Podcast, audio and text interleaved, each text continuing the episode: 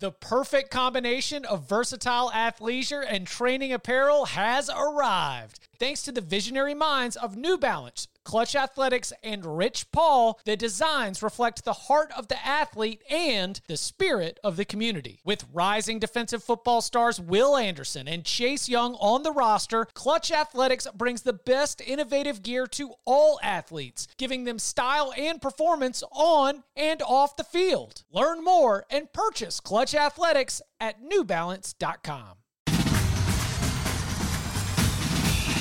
Welcome back to the Cover 3 Podcast with your hosts, Chip Patterson, Tom Fornelli, Danny Kanell, and Bud Elliott. It's your call for the best college football coverage, from National Signing Day to the National Championship and everything in between. CBS Sports presents the Cover 3 Podcast. And welcome back to the Cover 3 Podcast here on CBS Sports. That's Danny Kanell, that's Bud Elliott, that's Tom Fornelli, I'm Chip Patterson.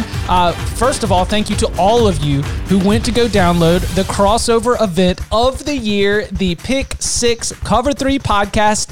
I haven't seen the scoreboard recently, but I got to say that Cover 3 Podcast listeners are really showing up. You know, we're really beating out those Pick 6, you know, pros, you know, really loving the smell of their own schedule release and things like that. So I know we've got real passion here. We've got real knowledge. We've got fans that want to know about the players that are going to be in the upcoming NFL draft. So if you haven't gotten a chance to listen, now please go back and check that out. It was a crossover with our friends Will Brinson and Ryan Wilson of the Pick 6 Podcast. A lot of fun, but it sort of puts a little bit of a wrap on our NFL draft talk. Here, we're going to be taking the conversation very similar to one we had before when we were trying to identify the next team to win its first national championship of the modern era. So there's a certain tier that it takes to win a national championship. And there were some programs that in our discussion, I kind of feel like we eliminated because we said, maybe they could win a conference title. You know, maybe I could see them, but, you know, reaching this level of accomplishment, but, you know, winning 2 games against playoff teams, that's tough. Well, now we're going to open it up a little bit, cast a little bit of a wider net. We're looking for teams that are going to be making their first college football playoff. It's a lot of great teams because 20 of the 28 spots are actually occupied by just 4 teams. So there's a lot of very, very successful teams that have not gotten there. Before we jump into that, big headline from over the weekend. We haven't gotten a chance to really break it down because it didn't quite warrant an emergency podcast because some of it comes with hashtag as expected, but Henry To'o To'o commits to Alabama, superstar linebacker at Tennessee, very, very highly rated recruit, highly rated prospect. And I think that it becomes mostly interesting from the fact that there was maybe a 2-week window where it seemed to waver. And I will obviously, Bud, from the recruiting side, you might have some insight on this. Tom, you actually brought to my attention that Ohio State thought that maybe it was going to get in. And I think that we might have even had this conversation offline in that the transfer rules being changed might have dictated this. But now that we've got some finality to it, I guess, Bud, I'll let you get first crack at this. What was your understanding about the way that this recruitment went down? Because I remember you had some insight at the beginning around National Signing Day about some of the messaging between the family and Alabama. How much of Ohio State, how much of a role did the Buckeyes play in this? What are the thoughts now that the top uncommitted transfer available has now made his intentions to go join the reigning national champions? Yeah, I never really bought into the Ohio State stuff except as a backup plan. Our Hank South of Bama Online did an awesome job tracking down Henry To'o To'o's dad, and the dad straight up said, "We have consulted with Nick Saban on this. He has advised us if you want to join Alabama, please wait to see if the conference will rescind its interconference transfer ban. Right? If they do, you're going to come here and you're going to start because we think you're a really good player." And the dad said he was appreciative of Saban telling him, "Hey, we're not going to take you now because it's not fair to you or really to us if you transfer to Alabama for your final year of pre-NFL eligibility and are not able to play because the SEC's interconference transfer rule." Once that rule was waived, To'o To'o instantly made the call. Like, he was going to go to Bama unless the NCAA or the SEC did not allow for interconference transfers, which they're now allowing them. So kudos to the SEC, by the way. That's just kind of a silly restriction, that probably shouldn't be in place anywhere, but there's a few conferences that still have it. But yeah, shout out to Hank South and also shout out to To'o To'o's dad for being so transparent. I mean, that's not something you usually get in the recruiting or transfer portal game. Now, do the SEC teams have to pool the transfers? Oh, like the Georgia NIL bill? Yes. We take all of the transfers and we pool them together, and then To'o's got to play for everybody now. No. It actually means that Henry To'o To'o has to go play for the men's golf team. He has to go play for the women's volleyball team. He has to go play for everybody. Sorry, Tom, didn't mean to cut you off. No, I'm not surprised by it. Like you said, Bud was talking about it. We were talking about it, whether on the show or off the show, for a long time, that it seemed like he was going to Alabama. So that it finally happened. Cool. I'm just always happy for Alabama to finally get a good player. And I think that Henry To'o To'o is a good player. Like, he led Tennessee last year with 76 tackles. Alabama's got a need at the spot. He's going to step right in. Business will keep on going. And he knows the defense too. Because think about what Pruitt ran there and what Saban runs. Yep. So it's really a perfect fit for them. And I think it's going to be, good for Alabama, good for To'o To'o, and, good for, I don't know, everybody. Our problem with college football is we need some parity. And I think people, have opinions. Maybe the transfer portal would increase parity. I think it's the opposite. Name, image, and likeness. Maybe that'll increase it. But I think this is proof that the great teams are just going to fine-tune their rosters through the transfer portal, and it's going to make the best teams even better. So it's just confirmation of that opinion that I've had here over the last couple months. And I think we're seeing the evolution of that now. So Alabama's defense, what is the last really, really great, at the end of the season, we were talking really, really great elite Alabama linebacker. Because I think that we've always known Dylan Moses had the ceiling, and he flashed early, but he had injury issues, and he even has admitted since then, never really was quite right during 2020. I guess that you could say that, we've gotten some edge rushers over the last couple of years that have flashed in just a little bit. I kind of looked at it and I was like, man, if we looked at the middle of Alabama's defense during some of our game breakdowns as a potential weakness, right? Because they had Josh Jobe and they had Patrick Surtain on the outside, so there was no way that you were going to be able to beat them there. The only way that you were going to be able to maybe pick apart this Alabama defense was by trying to find just a little bit of space in the middle of the field. And, I say this as I pull it up, Dylan Moses was the team's leading tackler with 40 stops on the year. Christian Harris had a good season. I kind of like this for Alabama. I get, Tom, I'm sorry that I'm piling on, but I like this for Alabama. I think that, like you said, Bud, it addresses a need. And if he's awesome, then this could be, this could be our Reuben Foster, our Reggie Ragland. Dante Hightower, there's just a run where we just had awesome all-American caliber linebackers all the way through. I feel like Henry To'o To'o can add his name to that list. I guess the one thing I would add to this is I feel like in the SEC that there is a decent amount of kind of scheme variance, right? Like you have A&M, which is still going to run a lot of two-back run game. Georgia will get in there, and the way they flex their tight end off the ball, you'll have some two-back run game, from them. We don't really know what LSU is going to run, but we assume it's going to be kind of that Joe Burrow type stuff, from 2019. And then you have some teams that are just wide the hell open, obviously, with Ole Miss and Arkansas. I think adding another linebacker like this allows you to feel more confident that you're going to continue to shut down offenses like A&M and like Georgia. Very good point.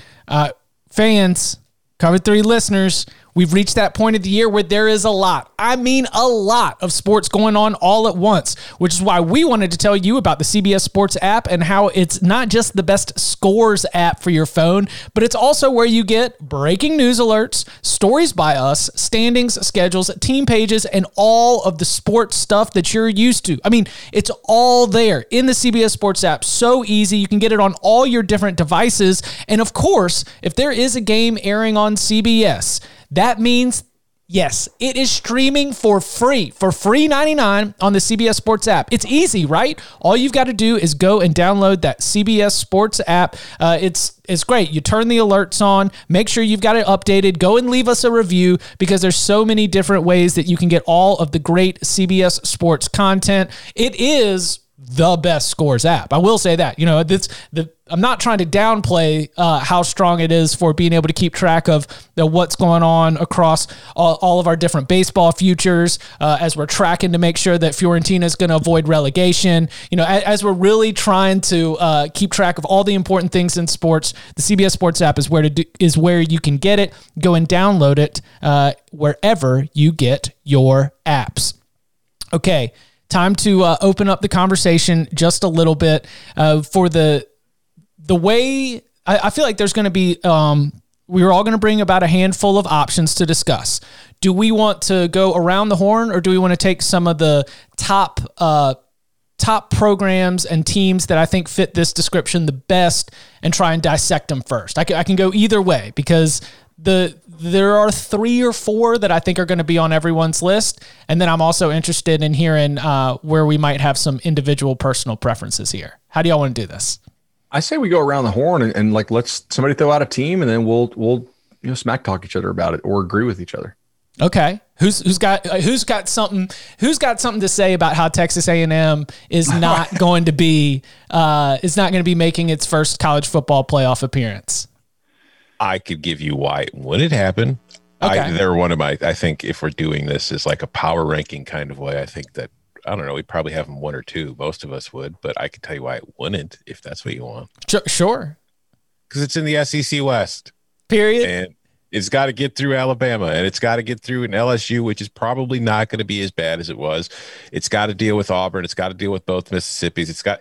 It's got a really rough road, and it is difficult to win that division. And if we're just doing like which one's next, doesn't mean Texas A&M can never get there. It's just there are other teams that might have an easier path. So from that kind of standpoint, the runway might be clearer for other teams than it is for A&M, even if you just look at it, whereas A&M's probably one of the most talented team in the group that we're looking at from a, you know, recruiting and talent standpoint.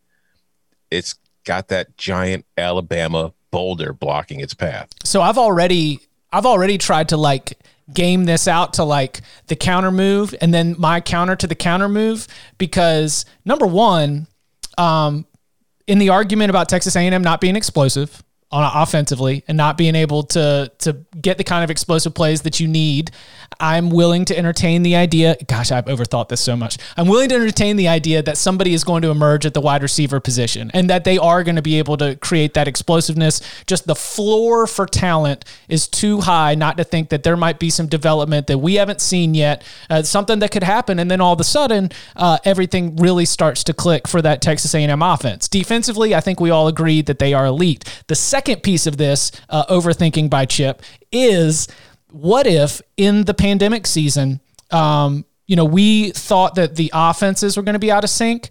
And I think that some of the conversations that we've had and what we've observed is that defenses were the ones that were arguably like maybe a little bit more hampered in terms of, you know, the lack of time. It isn't necessarily about the lack of time to install as much as it was just the lack of reps to get out there and be facing a live offense and be ready to go for game speed and things like that. And maybe we start to see slightly a shift with a full offseason ready to go of maybe the return of defense. And if there is the return of defense, then that could come with a Texas A&M, a little bit of a boost for Texas A&M where you can win with defense in the way that some Georgia teams under Kirby Smart that have reached SEC championship games, that have reached national championship games. You got Jake Fromm as a quarterback and you're in the national championship game with the halftime lead. Like, you can win with defense, and that would be the blueprint, the idea that a full offseason allows the defense to close the gap just a little bit, and that could benefit Texas A&M. So I'm willing to entertain that they could find explosiveness, and I wonder if in 2021 we see the defenses play a little bit better than they did in 2020. So you're guaranteeing they make it this year? Yes, is what I'm saying. Wow. I mean... Jimbo may be stubborn. I think there's probably no maybe about it. Like, he's stubborn. He believes in what he does, but he's not an idiot. And I do think that they have some analytics department at Texas A&M who can tell them, hey, your offense is getting less explosive relative to the field every year you've been at A&M, and really every year since about 2015. So 5 years in a row, your offense is declining in explosiveness. I think there's a chance they could work on that. They could maybe play a little bit more outside their system, take a few more shots, do a few more QB-friendly things that don't rely on, the West Coast hitting the guy perfectly in stride type thing, creating separation through shot plays as opposed to just perfectly reading the defense and hitting the guy when he's a step and a half open. Jimbo did recently say that Damon DeMoss was making major strides. He was a five-star receiver they signed 2 years ago. We'll see if that's true and if they actually put him in the game.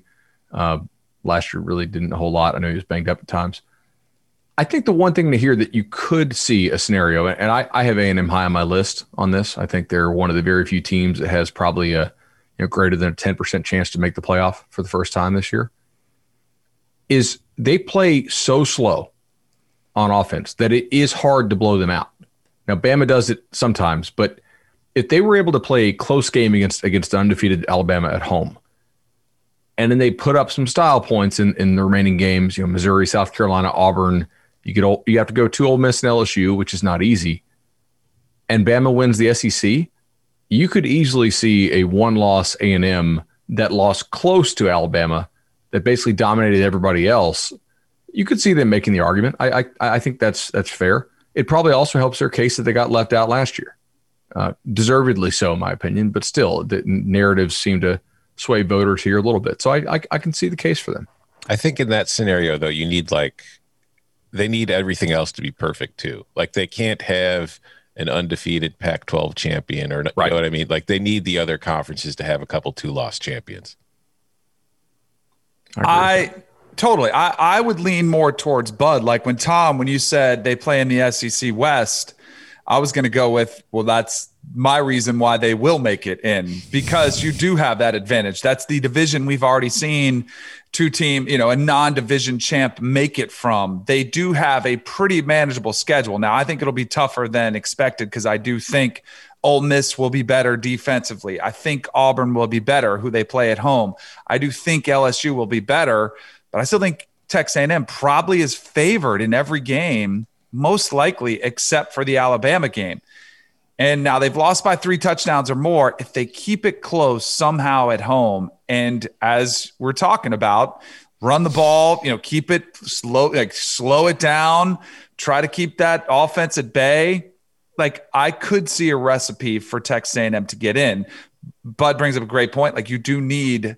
or Tommy, you do have to have a little bit of chaos, but the Pac-12, we have no, we'll talk about some Pac-12 teams too, but is there a confidence that there's going to be a one-loss champ? No, I don't know. The big, that's the issue though. It's going to be for that 4 spot. Does everything unfold perfectly? And I would say that it does help them that they were close last year. All right. So Texas A&M, that one's out there. Who wants to throw one out? All right, I'll go. You go ahead, Tom. I'll throw one that might be a little more controversial. Well, not controversial, but probably won't be unanimous. I will say USC, and I think that if you look at the path, kind of like we were just talking about with A&M, I think there's a clearer path for USC. And when I look at USC, it's funny because we've talked about so many teams over the last couple of years here when it comes to being a playoff caliber team. It's they're a quarterback away. They're a Penn State quarterback away, Michigan quarterback away. A lot of teams. I think USC is a coach away. Ooh. I think that if. And maybe it doesn't happen. Maybe this year they're having a great season and he gets an extension, whatever. But I just feel it's only a matter of time before Clay Helton is fired and somebody is brought in that could take advantage of what that school has at its disposal. A bigger name coach and somebody who has the capability of doing it and maybe even the drive to get it done. And then I think USC is probably going to be a playoff team in the very near future right after that. So I think they are definitely a team in contention because talent-wise, compared to the rest of the Pac-12, there's a huge advantage for them, particularly in their division, over the rest of the teams that they're facing. So they should be winning the division. When they get to the championship game, Oregon could be a very, tricky opponent for them, because Oregon is improving from a talent level and Washington is still a very solid team. But I just think that USC is USC. So therefore, the fact that it hasn't made a playoff yet is kind of a disappointment for USC, because we're going into the 8th year of the playoff, and it hasn't even gotten a playoff berth while Washington has. This is USC should be there, and I think it's one of those teams that could be the next ones to get in. So Washington and Oregon already in the college football playoff. They are eliminated from this conversation. USC is without a doubt the next one up in the power ranking of potential in terms of making the college football playoff, but they do not give bonuses in the college football playoff rankings for being a really nice guy and just being great. Just everybody loves him. And I think that's what you're starting to tap into here. How about if you're going to say they're a quarterback away, USC has two quarterbacks that I think maybe it's Jackson Dart good enough to lead USC to the college football playoff if Keaton Slovis continues to look a little bit shaky as he continues to work on things, because while Keontae Ingram was a cool takeaway from the spring game, I still think that the offense is... I don't know. I don't think it's going to be one of the top 5 offenses in all of college football. I think it'll be really good, probably one of the best in the Pac-12, but I don't know if I see it necessarily having the difference-making impact that you would think, given the talent at wide receiver, quarterback, the presence of Graham Harrell, the fact that he's been there for a couple of years. I'm going to have to be a wait and see. I've been drinking the sweet nectar of the USC hype train for too many years. I think I'm going to have to slow this down here. I'm moving my chips elsewhere in the South. So is USC going to be favored in every game? I don't have it scheduled in front of me, but I wouldn't be shocked. They play Notre Dame. I think Notre Dame is probably going to be favored. It's on the road too. So yeah. They're in South Bend. They are at Arizona State. But even so, Notre Dame will either be favored or a dog of less than a touchdown in all their games. They won't be 10-point dogs at the Irish. They certainly won't be, anything more than a field goal at Arizona State. I don't think. It's plausible they run the table. Right? What odds would you give USC to go undefeated? 1.5%, 2%? Yeah. But Clay Helton doesn't have a good record against the spread. I think I'm including that in there. If you gave me a better coach, I would probably say 5%. Yeah, right. Exactly. 10% to go undefeated is I think too high, even if you gave him Nick Saban. But I think they're probably 2% to go undefeated. And if that happens, they're probably good enough to beat Oregon. So I can totally see why this would fit. They don't have to play the Ducks in the regular season. Their non-conference is, San Jose State, which will be plucky, but I don't know if San Jose State can play enough defense to stop this offense. BYU, which lost a ton of people. They do get them last game of the year, so they might be more experienced. And then the Irish, who, they did lose quite a bit. We'll see what they look like. I think this is a fine pick. It wouldn't be at the top of my board, but it makes some sense. I can see a path. I don't think you're out there just in crazy pants land. Also, I do think if they did lose that Notre Dame game and they won out everywhere else, as long as they weren't blown out by Notre Dame, and Notre Dame is still a pretty good team in 2021, a one-loss Pac-12 champion that is USC, I think will have a better shot at getting one of those 4 berths than a one-loss Pac-12 champion that was Washington or somebody. You'd also need. You want to throw a bet in? Ooh. What odds do you guys want for USC to make the playoff this year? Yeah, can't do it. Not after seeing odds? Doesn't matter. Well, not after seeing Charlie Brewer go 15 for 15 in the spring game. I told fair. You, I'm picking somebody else in the South. I think Oregon's going to win it. That's why I wouldn't take USC. I don't think it's going to happen this year. That's the thing. I think, like I said, I still think they're a coach away, and I'm not betting on them at any odds with Clay Helton. Whew, I would take I didn't know we had that many Clay Helton haters on this podcast. I don't hate him. I don't think he's a college football playoff level coach. You know what I mean? I don't think he's that. I don't think he runs that kind of. He's at USC, and look at how kind of mediocre USC has been. They went 5-0. They won every regular season game they played. Would you guys give me 200? 200 to 1 to make the playoff. No, that's way too long. Yeah, you probably find I bet you could find 50-1 to make the playoff at some sports books. I would. Yeah, but I don't want 50-1. Right? if I think they're 2% to go undefeated, then they're probably only 60% to beat Oregon in that game. After that, you certainly need greater than 50-1 on that.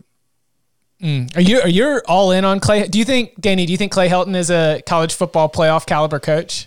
I think he could be. I think he's in the similar vein of a lot of coaches that we talk about that are on the cusp. Now, he should have the resources to get there, but he did start off strong when he had that quarterback in Sam Darnold. I don't think Keaton Slovis is Sam Darnold, but like you pointed out, they were 5-1 last year. It's not like they were awful. I think this is a massive year for Clay Helton.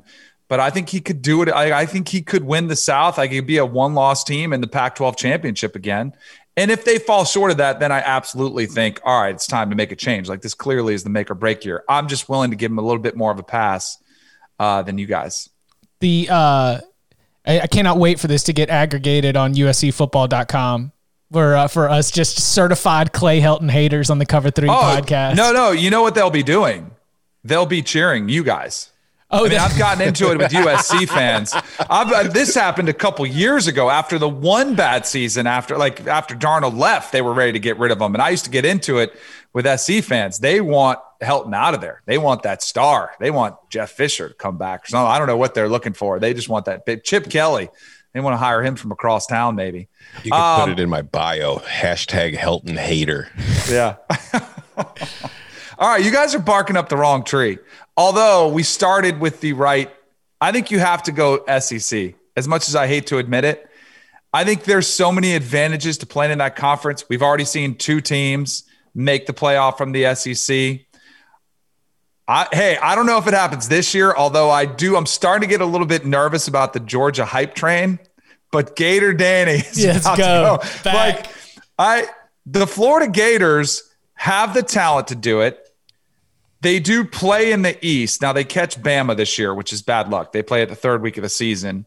So I don't know. I don't know if I'd go as far to say it this year, but why not? Why not the Florida Gators? If Dan Mullen I do think their offense is going to look completely different with Emory Jones versus how it looked with Emory Trask, but I think it might look more like Dan Mullen's offenses have looked in the past. I think their defense will be better. They've addressed a lot of the issues on the defensive line through the transfer portal. They lose a lot in Kyle Pitts and Kadarius Toney, but it's not like the cupboard is bare. So why not the Florida Gators to be that next team to make the playoff?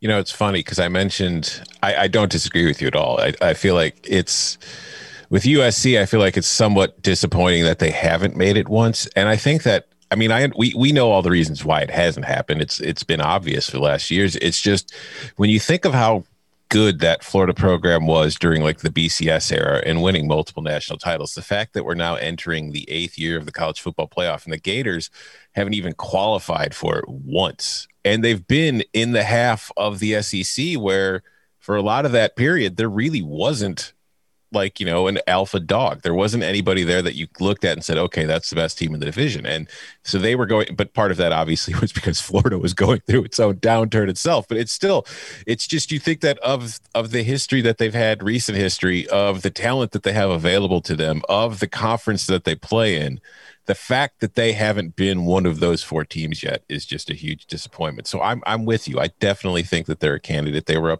up high on my list of teams that I feel like are very likely to get there soon. Mac won 2 division titles. Jim McElwain showed up to the SEC championship game twice, and no one took those teams seriously as a college football playoff contender. I mean, and then what happened to them in those games? Well, so like on the scoreboard, some of them weren't even necessarily blowouts, but they were like the most painful blowouts where you're like, well, Florida's never going to score, and I don't know how long they can hold Derrick Henry at bay, so they're just going to keep feeding him the rock 42 times and see what happens. I'm not taking Florida this year. I've got to think that while it's like these New Year's 6 appearances, these like strong first years with Dan Mullen, there's got to be some kind of step back or regression as we switch over at the quarterback position and just turn over a lot of pros at the skill positions that schedule obviously taken into consideration as you draw Bama from the SEC West. But I think that Florida is a division title contender that at the same time might be susceptible to the Kentucky loss. You know, just like that one or two games where it's like, man, they should have won that game. I just don't think that they are flawless in the way that you're going to avoid losing games that you should win. Now, just a point of reference here for one of the reasons they jumped off to me. Now, these aren't making the playoff odds. They are to win the national championship odds. So you clearly have the teams that have already been there, Alabama, Clemson, Georgia, Ohio State, Oklahoma. And then Texas A&M is the next best odds at 25-1. Then there's another LSU. LSU is at 35-1, who's already been. So they're out of this conversation. And then guess who's next? Florida Gators. 50-1 odds. Here's a question for you guys. What kind of odds would you give me on this? Because Chip, like you said, you don't think Florida's going to do it this year. I don't think Florida's doing it this year either. I don't think USC is doing it this year. I don't think Texas A&M's doing it this year. We haven't talked about any other teams yet, but I kind of have an idea of who the teams we're going to talk about are. But what kind of odds can I get on 2021's college football playoff consisting of four teams that have already been to the playoff? Ooh. So it's interesting you say that 2020 was the first year that happened. One of the interesting premises of the entire conversation is that every single season prior to 2020 had at least one playoff rookie. And so, I mean, some of that, 2014, everybody's a playoff rookie. Like slowly but surely, we knew that we were going to have nothing but returning customers at the college football playoff diner. But there are more times than not, every year except for 2020, there has been at least one new team. And so part of the interesting angle to this discussion is that the very, very, very short history of the playoffs says that there's going to be a rookie. I think we'll have one rookie. Danny, I'll give you 10-1 on Florida. For playoff? Yeah. I don't think it's long enough. Because I'm not into it this year. No, I'm not into this year. Because I'm kind of leaning towards that we might see that repeat of four teams that have already been there. Like it's just there. It's becoming a massive problem that the rich are getting richer. I would take 20-1 on Florida making the playoffs. Even that, I don't know if it's long enough. All right, I'll do it. All right. Okay. So what kind of odds can I get on my all returnees? I got to think about this for a little bit. This might be something to email in for the next show. For the all returning customer. College football playoff. Yeah. Okay, and so Tom, you would be in favor of it? Yes, that is my prediction, is that the 2021 playoff will consist of four teams who've already been to the playoff. I'm team rookie. We'll have at least one. Somebody's going to break through. I hope you're right. I hope Chip is right. But it drives the narrative further for expansion if we do have a second straight. If we just trade out Notre Dame for Oklahoma, and it's Ohio State, Alabama, Oklahoma, and Clemson. Woo, boy, that's just... Let me pose this to you. Who wants to expand? The playoff wants to expand. Right. So maybe they, kind of rig it a little bit. Oh, no, don't get out of here with that tinfoil hat. It's not a tinfoil hat. That's the problem. You guys think it's tinfoil hat. It's just the way it works. There is a subconscious drive that is created by discussions as you're walking around the hotel. When you have a chance to create things that are suitable to your needs and desires, whether you're aware of it or not, that's what you're going to do. So far, we've got a Texas A&M. We've got a USC. We've got a Florida. Bud, have you got one out here? No. Oh, I definitely have one. All right. Yeah. I have one whose fan base hates me. So I'm really happy that I'm excited that I get a chance to bring him up. I was saving him for you. Iowa State, man. I forgot you've been beefing with the clones. Oh, God. Yeah. They think it's totally crazy that I think that Iowa State is probably pretty close to maxed out. And I'm not totally buying in on the idea that all these guys came back just for unfinished business. And maybe some of them aren't quite as good of players as they think they are and aren't really that big time NFL prospects. But I still think it's going to be a damn good football team. right? Like they if you can play at like a top 10 level, and I believe they can, you know, like it's going to be hard to unseat Oklahoma, but they'll be favored in probably all of their other games. I think it's very likely that Iowa State, you know, wins 10 plus. You know, Iowa State's team to make the playoff, I mean, they were my number one, even over A&M, because I feel like Alabama is a greater obstacle to overcome than Oklahoma is. Even though I am high on Oklahoma this year, I think they'll be a good football team. Iowa State under Matt Campbell's well coached. They've had some weird slip ups at times that you were like, damn, like for a well coached team, they shouldn't lose that game, but they are super experienced. I think Iowa State is maybe the best pick on the board, guys. I'm going to disagree. All right. Me too. I'll take some of that heat off you. All right. Yeah, I'll clear your mentions a little bit. I just think, like, I agree. I think Iowa State's a good team. I think Matt Campbell's one of the best coaches in the country. I think that what he's been able to do at that program has been outstanding, and I understand why Iowa State fans are desperate for him to stay there as long as possible. I just look at the situation, and I think that if you're Iowa State to reach the playoff, you have to be damn near perfect. You can't afford a slip up. And when I look at that roster and I look at the overall talent level of it, that is not the kind of team where I could look at and say, that team I have confidence in going undefeated. That team I have confidence in not making a mistake, because as we're kind of talking about just with the human element of it, like we were talking, like if the selection committee is sitting there and it's looking at a one-loss Iowa State team that maybe won the Big 12 title, and, you know, it's split with Oklahoma. Like, it lost to him during the regular season, then it gets the rematch in the Big 12 championship game, and it pulls off, you know, the quote-unquote upset. And then it's comparing it to, like, a one-loss Texas A&M team that's only loss was to Alabama, and it was a close loss. I think we know what direction the committee's going to go. It's not going to be Iowa State's direction. So I feel like the Cyclones have to be absolutely perfect. They'd have to beat Oklahoma not once.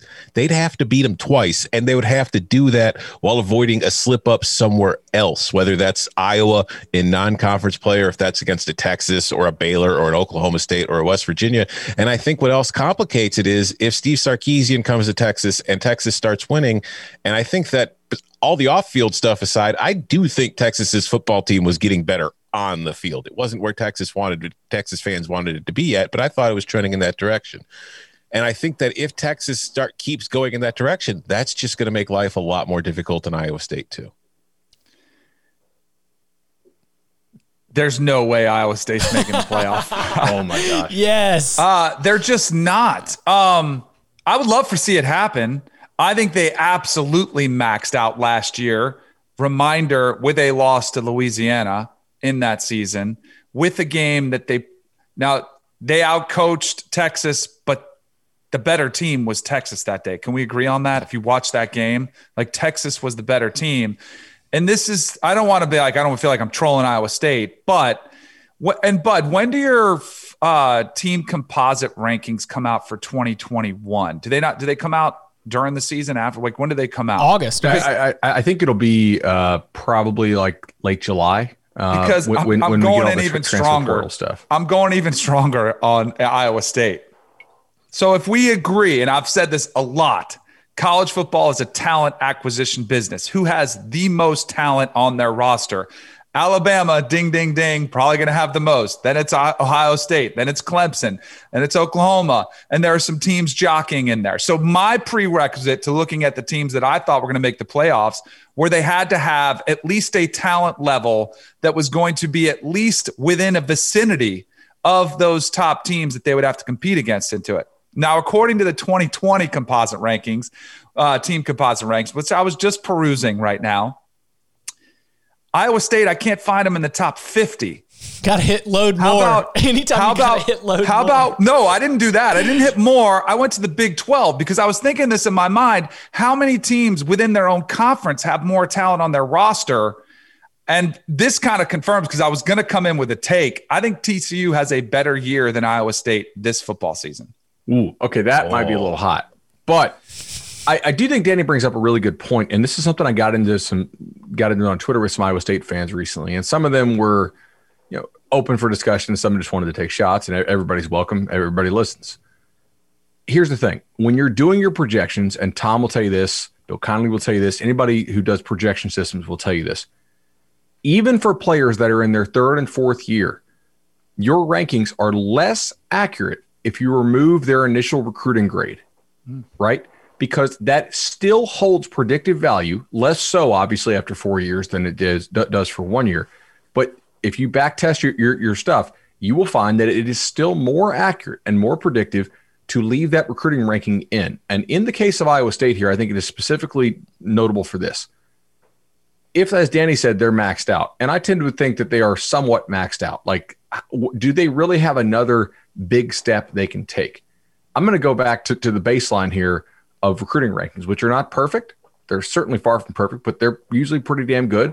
Iowa State has already exceeded them quite a bit, but how much additional potential do these players on Iowa State's team have that they were not able to reach last year? I think there's reason for concern. I am going to give the benefit of the doubt to teams who recruit better. Now, Iowa State fans will say, oh, teams with famous logos and famous shirts.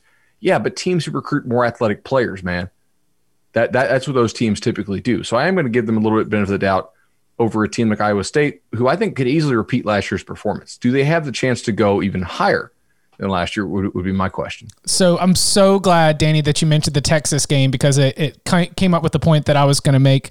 And it first with a question, like Ken Pomeroy's college basketball rankings have a luck factor. Is there any advanced analytics for college football that sort of take that into consideration? Because I wonder what an Iowa State team that won by 3 points against TCU, by 7 against Oklahoma, by 7 against Baylor, by 3 points against Texas. I wonder if you could say that this is an Iowa State team that got a lot of good bounces. I have it. If you want it. Sure. Yeah. So the Texas game, their post-game win expectancy per Bill Connolly stuff was 50%. So that was basically just a coin flip. So a 3-point game there makes exactly, perfect sense. They were actually 56% to win against UL Lafayette, which is crazy, but Lafayette had a lot of flukish, special teams scores, touchdowns, yep, which are not repeatable skill. Special teams are great, devote practice time to them, whatever. That's not repeatable skill. If it was, Bama would have 1 million kickoff returns a year, and it's just it ain't. Their loss to Oklahoma State was 47%, so they lost by field goal. That's pretty fair. Their record, they were not unlucky last year, mm-hmm, and they were not really lucky. Their record was 9-3, and their second order win total was 8.8. So they were within 0.2 of that. So they were about what they were. Okay. Overall. Well, we've got another. Also, the blowout against Oregon was not justified, 58%. So them beating Oregon by 17 points is a little bit lucky there. Yeah, I remember that weird game. I want to tell you about the all-new Stitcher podcast app. It's been rebuilt from the ground up to make it easier to listen to podcasts on the go or on the revamped web player. Stitcher is home to all your favorite podcasts, from classics like My Favorite Murder, This American Life, How Did This Get Made, all the CBS shows like Pick Six, NFL Fantasy Baseball Today, and of course your favorite, the Cover 3 podcast. In Stitcher, you have more control, like setting your download preferences per show and the ability to listen at virtually any speed. With Stitcher, you can listen to your podcast anytime, anywhere. So give the all-new Stitcher a try. Download it in the App Store or at stitcherapp.com/download. Once again, that is stitcherapp.com/download. It's the all-new Stitcher app, rebuilt from the ground up, making it easier to listen to your favorite podcasts. Coming up on the other side, there's a coach who just arrived at a program that has not been to the college football playoff. I think they should be on this list. Next. The all-new Hyundai 2024 Santa Fe is equipped with everything you need to break free from the dull work week and embark on an adventurous weekend with your family. The all-new Hyundai Santa Fe's features ensure that you can take on any adventure. What kind of features? Well, how about the available H-Track all-wheel drive, so you can take on the dirt trails and kick up some mud?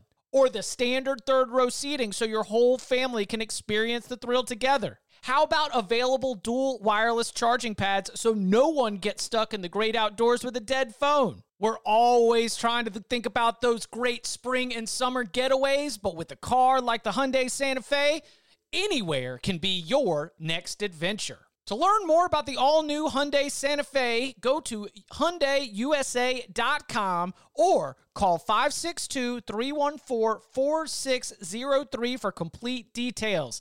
Learn more about the all-new Hyundai Santa Fe at HyundaiUSA.com or call 562-314-4603 for complete details. Hiring for your small business? If you're not looking for professionals on LinkedIn, you're looking in the wrong place. That's like looking for your car keys in a fish tank.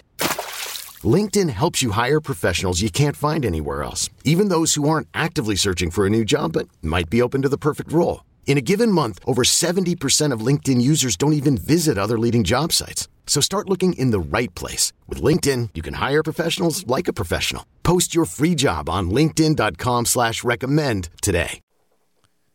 Okay, so what are the odds that Steve Sarkisian takes the Horns to the college football playoff in 2021? Because while I won't jump on USC, if we can get a good price here, I'll throw that on the sheet right now. What are the odds? I don't know that they're great, but oh God, kind of hot takey here. I think Texas's odds of reaching the playoff in 2021 are better than Iowa State's. Right. I would pick Texas ahead of Iowa State. Really? Yeah. Guys, I think you can be bullish on Texas and bearish on Iowa State and still not get. I can't get there. Right now, if I would rather bet logos Texas on stuff. Shirts. Yeah, I mean, that's the thing. Like, if Texas, it's Texas. They were 7-3 last year. Like, there will be a narrative wave behind it. If Texas and if Sark shows up in year one and Texas starts rolling off wins, it beats Oklahoma at the Red River Shootout. It goes to the Big 12 championship and it beats Oklahoma or Iowa State again. If Texas is a Big 12 champion, man, it is getting in. I don't think I even need narrative. How many games do you have Texas winning? Like 10? Not many, but I'm saying 10. You have 10 wins for Texas? They've got the LSU game that got rescheduled is probably their toughest non-con, right? I don't think that's on this list. What's the toughest non-con game? Because I think they're 3-0 in the non-con. Arkansas, Rice, Louisiana. Yeah, 3-0 in the non-con. Early too, right? I'll take under 10 wins for Texas. I would take under 10 too. I project Texas to be like a 7-11. I'll go under 9.5 team if Chip wants over 9.5. Yeah, I'll go over 9.5. All right, but the conversation hold on. Is Chip, hold on. Chip. Yeah. Negotiate some juice, buddy. He just said, let's do it. Like, let's do it. 120 or something? So what, the under would be juiced to 120 and I get what, plus 110 on that one? Is that the way that the prices end up, or is that probably like sideways? Okay. I think. But the question for this year, wouldn't you rather have Texas at 80-1 than Iowa State at 30-1?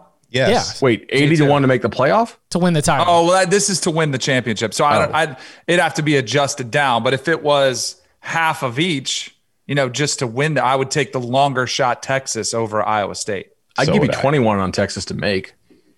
No, because I don't think either one makes it this year. But I would then the conversation is who has the best chance to make it next. I would say Texas, and I don't think it's close. I just don't think Texas has been bad, but it's the best situation that any first year coach is inheriting. And if you want to think about the reasons Tom Herman were fired. Like, what percentage of it was on field? What percentage of it was off field? What percentage of it was everything that was going on with the eyes of Texas and just sort of the way that whole group was unsettled? Because I think it's a really, really talented roster. I think that when you go back and you look at a 3-point loss to Iowa State, a 4 overtime loss to Oklahoma, and a 2-point loss to TCU, those are the only defeats on the schedule. I absolutely think that just change of voice, Steve Sarkisian, a coaching staff that we think really highly of, mostly because he pulled so much of it from Alabama to come with him. I think that Texas has a better chance of making the playoff in 2021 than Iowa State. I think that Texas is a 10-win team in 2021. And like you mentioned, Tom, I'm not even talking about the narrative side of this, but even 10-win Texas or Big 12 championship competitive Texas is just one of the stories of the year in college football. Now, this isn't to reach the playoff. I can't find futures on that, but I did find just, conference title odds, which are kind of similar in a way to reaching the playoff. Iowa State's 2.5 to 1. Texas is 4 to 1. I would rather have Texas 4 to 1. Yeah, me too. Same, 100%. I mean, you could see, couldn't you envision a scenario where Bijan Robinson is just going off this season and everybody's gonna be like, what was Tom Herman doing sitting this guy half the year? Why didn't he play more? Where was this guy last year? And if one of these quarterbacks is pretty good, I could see Texas being a team that garners a lot of attention. Brands do help, as we've established on here, getting into the playoff. You could see a scenario where Oklahoma, you know, you could lose in the regular season, get better, and maybe knock them off in the postseason. Like, I just think there's a lot that could happen here. The quarterback controversy, as Tom has alluded to, Caleb Williams, there could be an unrest in Norman. So I'd much rather have Texas. All right, so I can't believe I'm arguing for Iowa State, but I'm you're shook. They got to you, bro. Like you got shook by the fans. They're on your mind. Like, do we know if Steve Sarkisian can coach as a head coach? No. Yeah, I think there's still some questions there. But here's the thing. Like I think that if we're talking now, it's like, all right, so Matt Campbell, I think we all agree, is the better coach right now based on what we know than Steve Sarkisian. But what matters more, coaching or talent? I think talent wins out. Now, I think you can maximize the talent you're given, which Matt Campbell has already proven he's exceptional with. But I do think Sark has a way more talented roster than Iowa State does. And I think he's been given – I think, like, the cupboard is not bare at Texas. What he inherited was a pretty good team. It's not like Texas was awful last year. They weren't as good as they want to be, but it's not like you're inheriting a 3-9 program that's, you know, this is a massive turnaround. I don't think the turnaround is that bad. I don't think it's that big of a project. But let me introduce you to this thing. It's called the blue chip ratio. Texas. Oh, God. You will go broke if you bet with this. It's a disqualifying thing. Like, if you're not on this, you will not win the national title. So Iowa State, you're not winning a ring. But just being on it definitely does not guarantee that you will win something. Can I bring up one team before I have to bounce? Yep. Penn State. Yeah. Good quarterback call. Away. Yep. They are a quarterback away. They have to go to Ohio State, which is difficult, right? But they open with Wisconsin, so you know maybe you can get that one. They get Auburn at home. I got them favored over Auburn. I assume you guys do as well. Mm-hmm. That's an SEC win. They get Michigan at home to close. Michigan State, Rutgers, Maryland. You know, they could rack up 4 wins there pretty easily following the Ohio State game. If they can somehow find a way to clip Ohio State, and I think Penn State's secondary will be a good secondary this year, which you're definitely going to need against them. I could see Penn State easily going. You know, they're a team that, just in my own personal stuff, like I think they're kind of in that like 30-1 range to make the playoff, and that's hell on this group of teams. That's put you up fairly high on my list. Yeah, I think that Penn State is definitely one of the 5 most likely to do it. Like we've talked about other teams I think that are less likely than I think Penn State is, because like I've said, I think they're a QB away. I think talent-wise they've been very good. I think coaching staff-wise they've been able to bring that talent there. It's just the thing about Penn State that has kept me on them every single year when I watch is like, man, the quarterback's just not good enough. Like even I loved Trace McSorley, but he just wasn't good enough to be like, you know, to be the team that could – not just reach a playoff, because you got to get through that division first. And to get through that division, you've got to get through Ohio State. You've got to be able to beat Ohio State. And Michigan, while I know that we rag on it for being Michigan and not living up to the expectations, it's still been a quality football team. It's still been a difficult team for most to ignore. And you've got Indiana coming up. You had Michigan State playing well there for a few years. And then, you know, on the other side, I think another question is, would you take Michigan, as far as the Big Ten is concerned, over, or would you take a team from the West to be most likely to reach the playoffs? I'd rather have Wisconsin. Yeah. Yeah. Wisconsin, like, I might team from the West, or just or just I get the whole West. Like Wisconsin, Iowa, you know, like the West contenders, Northwestern. Yeah, give me Wisconsin. I think I'd rather have Wisconsin over Penn State, because they don't have to go through that division. You know, they got to do, and like Northwestern was up against Ohio State. Mm-hmm. Like, and that you like all you need is a game where you get them nervous. You have a quarterback who throws a couple picks, or you know your defense is flying around. You get a pick six. Like you come out with a win, you win the Big Ten. You're going to be in, unless it's Penn State. You know. Yes, I think Penn State. It's weird because it's one of those situations where whether it had Penn State or Wisconsin, I think if Penn State got to the playoff, it would have a much better chance of doing quote unquote damage once it got there. But I do kind of, I kind of side with you on the idea that Wisconsin's got more likely to get there because they do have an easier path in that the West is far easier to win than the East at this point. And then you just kind of got to get, you know, you have to have a good day in Indianapolis and you have to catch Ohio State on a bad day. And if that happens, you're going to the playoff. Anymore? Sorry, but I got Barton's internet again. He transferred his pulling cords out. He's just pulling the plug on stuff. Yeah, I think there's one obvious, and Chip, this is perfect for you to weigh on because I'm sure some people are like, what about North Carolina?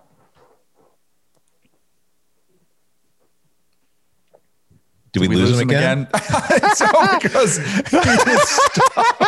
North Carolina, Chip, you there? He is. There he is. You were frozen. Like it was a statue. It was a screen grab. Would you take North Carolina if you could? I would need really long odds. I would love to see it happen. It's just hard to take a team from the ACC when Clemson's rolling the way they are. Well, here another way to phrase it: North Carolina or Miami? North Carolina. I think North Carolina's got the better defense. I think that all of the starters from the bowl game are back on the defensive side of the ball, and a secondary that has like Tony Grimes, Ja'Carius Conley, Storm Duck, like that might be one. That's an awesome name. I know. I'm working on an argument that they've got the most talented secondary in the ACC. I feel like. Oh, go ahead. No, go ahead. I feel like that is a side of the ball that kind of let them down as Sam Howell was lighting them up. They've just were so young and inexperienced. And so if that group comes along and Howell has a good season, then absolutely North Carolina is the second best team in the ACC.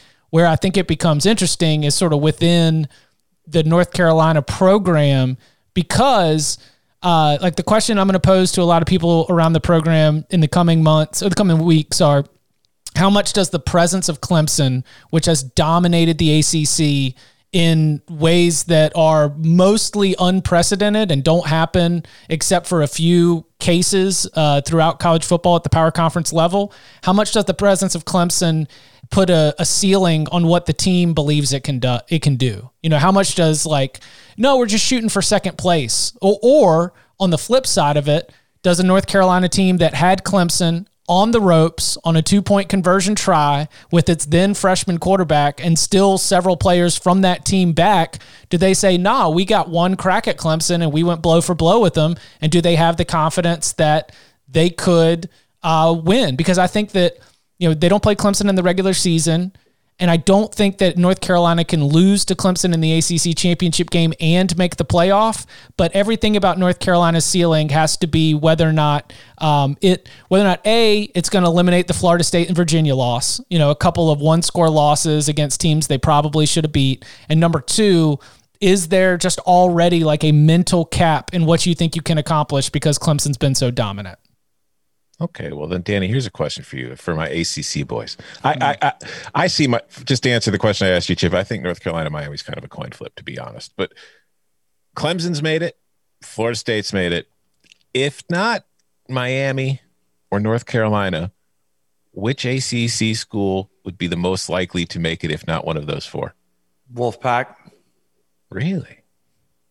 NC State. Quarterback back, had a pretty strong year. They were 8-4 last year.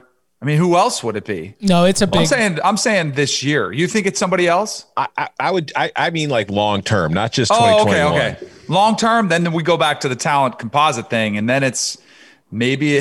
Well, I mean, I don't want to sound like a homer, but like maybe in a few years, you know, is it Florida State? No, Florida State's not eligible. Oh, that's right, they're not eligible. Yep. I don't think the middle of the ACC from a recruiting standpoint is not consistent. Like Pitt and Virginia had good recruiting years and they finished like 4th and 5th in the ACC in this past cycle. NC State does okay in terms of recruiting, but I feel like a lot of its success is also a little bit of player development, which has been great, right? I mean, that's sort of like the, you know, what they do. They go into Smithfield, North Carolina, and they go into Eastern North Carolina, and they find players, and they're like, if you come into our strength and conditioning and our coaching, our player development, we'll send you off to the NFL. And that's been something that they can pitch. That's been something that they can back up. But I kind of think that it is a little bit of a drop-off. I would not take Virginia Tech in its current state. I'm happy. I wanted to say how many teams people mentioned before they mentioned Virginia Tech. Yeah, you mentioned Virginia Tech because they played in a national championship game. They played in BCS bowls.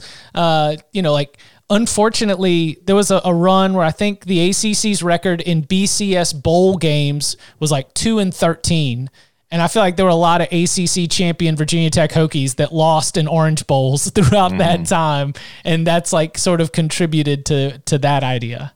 Yeah, there are Hokie fans listening to us right now who are getting mad, not at us, but just getting mad at the situation, because I don't think any of us have said anything that's inaccurate about the situation. How about in the talent composite, bunched up, similar talent level, NC State at 33rd, Georgia Tech 34th, Virginia Tech 36th, Pitt at 37th. You know, so it's like a bunch of these teams with like decent rosters, but they're just not great rosters. Hey, great for going 8-4. Right. Yeah, when you've got like the 34th most talented team, and by the way, shout out to Jeff Collins for having his team up at like in the 30s, you know, when you consider some of the turnover there, but that's why we saw, you know, freshman quarterback, true freshman Jahmyr Gibbs, all those things. But I think there is a big drop off. Clemson's made it. Florida State made the first one. Clemson's made it a billion times. I think that I don't even know if North Carolina and Miami is the next part of the conversation moving forward. I think so. All right. Any more before we get out of here? Illinois. You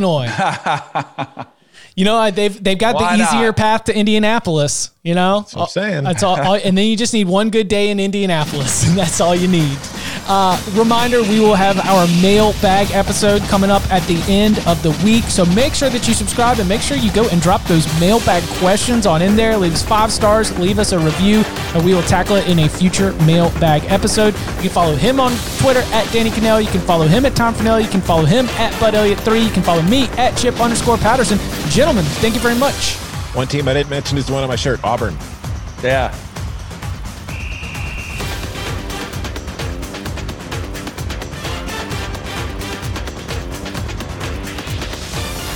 Quick post pod bonus content. Yeah. Chip, do you have a full tank of gas? Do you have full tanks of gas? Dude, I'm really like gas short. I just texted my wife and said, hey, make sure your truck, she has a big SUV. She drives all over the place. Make sure you fill up your tank. It's crazy. And then I'm looking at some numbers out of North Carolina, like 25% of gas stations are out. Yeah. Out of gas. I know. So the kid's sick. I'm not going anywhere. Oh, there you go. So like the one bit of driving that I do here back and forth to school, that's sidelined for at least a little bit until we get the temperature cleared up and 24 hours clear. So I'm kind of hoping that things calm down from this panic buying, but good luck to anybody out there trying to get fuel. Yep. All right. Okay, picture this. It's Friday afternoon when a thought hits you. I can waste another weekend doing the same old whatever, or I can conquer it. I can hop into my all-new Hyundai Santa Fe and hit the road. Any road. The steeper, the better. Because my all-new Santa Fe is available with H-Track all-wheel drive, so I can hit the trail without a worry in the world. Heck, with 3 rows and best-in-class rear cargo space, I can pack the whole family in with all our gear. We've got available dual wireless charging for our phones, so we'll never lose touch with civilization, and we won't lose touch with the primordial power of Mother Earth. So which is it? Waste the weekend or do something a little more epic? And conquer it in the all-new Hyundai Santa Fe. Visit HyundaiUSA.com or call 562-314-4603 for more details. Hyundai, there's joy in every journey.